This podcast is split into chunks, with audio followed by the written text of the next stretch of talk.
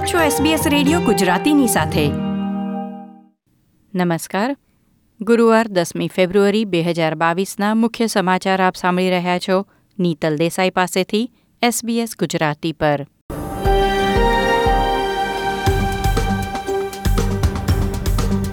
આજના મુખ્ય સમાચાર. એસ્ટ્રાઝેનેકા રસીનો બૂસ્ટર તરીકે ઉપયોગ કરવા ટીજીએની મંજૂરી. ન્યૂ સાઉથ વેલ્સમાં હોસ્પિટલની મુલાકાતના નિયમ હળવા કરવામાં આવ્યા. સરકારે ધાર્મિક સ્વતંત્રતા ખરડાને અચોક્કસ મુદત માટે પડતો મૂક્યો.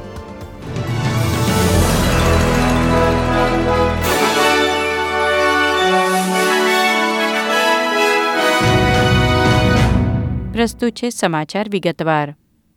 થેરેપ્યુટિક ગુડ્સ એડમિનિસ્ટ્રેશને પુખ્ત વયના લોકો માટે એસ્ટ્રાઝેનેકા રસીનો બૂસ્ટર તરીકે ઉપયોગ કરવા કામચલાઉ મંજૂરી આપી છે, જો કે તેને છેલ્લા વિકલ્પ તરીકે વાપરવાની સલાહ પણ આપી છે. ટીજીએ ભારપૂર્વક જણાવ્યું કે ફાઇઝર અને મોડેના બૂસ્ટર માટે પ્રથમ પસંદગી છે. અગાઉ બે રસી એસ્ટ્રાઝેનેકાની લીધી હોય, તે લોકો માટે પણ બૂસ્ટર ડોઝ માટે ફાઇઝર અને મોડેના પસંદગીની રસી છે એસ્ટ્રાઝેનેકા રસી મેળવતા પહેલાં વ્યક્તિએ ડૉક્ટર સાથે વાત કરવી અને મંજૂરી મેળવવી જરૂરી છે. ન્યૂ સાઉથ વેલ્સમાં હોસ્પિટલની મુલાકાતના નિયમ હળવા કરવામાં આવ્યા છે. કોવિડ નાઇન્ટીન પ્રતિબંધોને કારણે અનેક પરિવારો જે તેમના છેલ્લા શ્વાસ લેતા પ્રિયજનોની એક છેલ્લી મુલાકાત લઈ શક્યા ન હતા, તેમના ઉગ્ર વિરોધ પછી ફેરફાર કરવામાં આવ્યા છે. નવા નિયમ હેઠળ જે દર્દીના માનસિક અને શારીરિક સુખાકારી માટે પરિવારજનોને મળવું અનિવાર્ય હશે, તેવા દર્દીના કુટુંબીજનોને હોસ્પિટલમાં પ્રવેશની મંજૂરી આપવામાં આવશે. આજે જાહેર કરાયેલ નવી માર્ગદર્શિકા હેઠળ બાળકના જન્મ સમયે માતા માટે, ગંભીર રીતે બીમાર દર્દી માટે અને મૃત્યુને આરે આવેલા દર્દીઓ માટે મુલાકાતીઓની છૂટ આપવામાં આવશે. દરરોજ મુલાકાતીઓની સંખ્યા મર્યાદિત રહેશે અને હોસ્પિટલો હજુ પણ જરૂરી હોય ત્યાં મુલાકાતીઓને અટકાવી શકશે. ડિસેમ્બરમાં ઓમિક્રોનના વ્યાપક ફેલાવા દરમિયાન રજૂ કરાયેલા પ્રતિબંધો હેઠળ દર્દીના પરિવારોએ મુલાકાત માટે વિશેષ પરવાનગી મેળવવી પડતી હતી અને અનેક કિસ્સામાં અરજી નકારવામાં આવી હતી. પ્રિયજનોને ખોઈ બેઠેલા લોકોના આક્રોશને પગલે હવે હોસ્પિટલ મુલાકાતના નિયમ હળવા કરવામાં આવ્યા છે. તે ઉપરાંત, સત્યાવીસ ફેબ્રુઆરીના રોજ આયોજન મુજબ ન્યૂ સાઉથ વેલ્સમાં અન્ય પ્રતિબંધો જેમ કે ઇન્ડોર માસ્ક પહેરવા અને લોકોને એકઠા થવાની મર્યાદા હળવી કરવામાં આવશે એમ પ્રીમિયર ડોમિનિક પેરોટેટે જણાવ્યું છે.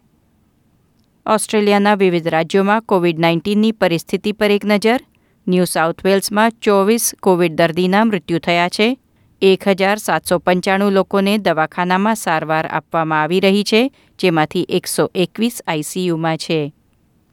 વિક્ટોરિયામાં પાંચસો તેતાળીસ દર્દીઓ હોસ્પિટલમાં છે, જેમાંથી પંચોતેર આઈસીયુમાં અને ત્રેવીસ લોકોને ગંભીર સ્થિતિમાં વેન્ટિલેટર પર રાખવામાં આવ્યા છે. રાજ્યમાં સોળ મૃત્યુ કોવિડ નાઇન્ટીનથી નોંધાયા છે. ટાઝમેનિયામાં એક કોવિડ દર્દીનું મૃત્યુ થયું અને એક વ્યક્તિ આઈસીયુમાં છે. ક્વીન્સલેન્ડમાં આઠ મૃત્યુ નોંધાયા છે અને છેતાળીસ લોકો આઈસીયુમાં છે. એસીટીમાં છેલ્લા ચોવીસ કલાકમાં કોવિડ નાઇન્ટીનથી કોઈ મૃત્યુ થયું નથી. સાઉથ ઓસ્ટ્રેલિયામાં સાત દર્દીના મોત થયા છે. બસો છ લોકો હોસ્પિટલમાં છે, જેમાંથી પાંચ વેન્ટિલેટરવાળા દર્દીઓ સહિત સોળ ઇન્ટેન્સિવ કેર યુનિટમાં છે. વેસ્ટર્ન ઓસ્ટ્રેલિયામાં છેલ્લા ચોવીસ કલાકમાં મહામારીનો સૌથી વધુ એક દિવસીય નવા ચેપનો આંકડો નોંધાયો ગઈકાલે સાડત્રીસ નવા કેસ નોંધાયા છે અને કોઈ મૃત્યુ નોંધાયું નથી.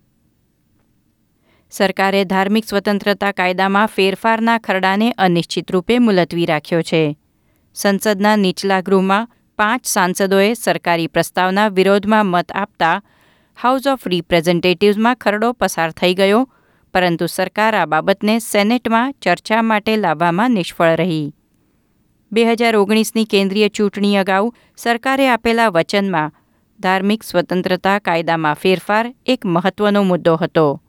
હવે બે હજાર બાવીસમાં યોજાનાર ચૂંટણી સુધી તેનો ઉકેલ નહીં આવે તેવી શક્યતા છે. બીજી તરફ સરકારના રૂઢિવાદી સભ્યો અને કેટલાક ધાર્મિક જૂથોએ આ બિલને ઔપચારિક રીતે રદ કરવાની માંગણી કરી છે. તાઝમેનિયાના શિક્ષણ પ્રધાન સારા કોટનીએ તેમના ફ્રાન્સ પ્રવાસની ટીકા વચ્ચે રાજીનામું આપ્યું છે. રાજ્યની શાળાઓ કોવિડ પ્રતિબંધો સાથે ફરીથી ખુલવાની તૈયારી કરી રહી હતી. તે દરમિયાન શિક્ષણ પ્રધાન સારા કોટની ફ્રાન્સમાં રજા ગાળવા ગયા હતા. સ્કૂલ ખુલવાની તૈયારી સમયે શિક્ષણ પ્રધાને રજા લીધી. તેની વિરોધ પક્ષ લેબર અને ગ્રીન્સ દ્વારા ટીકા કરવામાં આવી હતી. પરંતુ પ્રીમિયર પીટર ગટવીને તેમના શિક્ષણ પ્રધાનનું સમર્થન કરવાનું ચાલુ રાખ્યું હતું.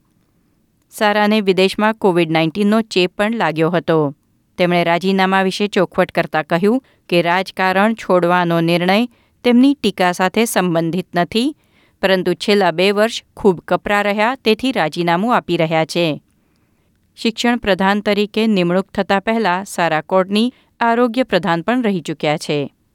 આ હતા ગુરુવાર દસમી ફેબ્રુઆરીની બપોર સુધીના મુખ્ય સમાચાર. આ પ્રકારની વધુ માહિતી મેળવવા માંગો છો?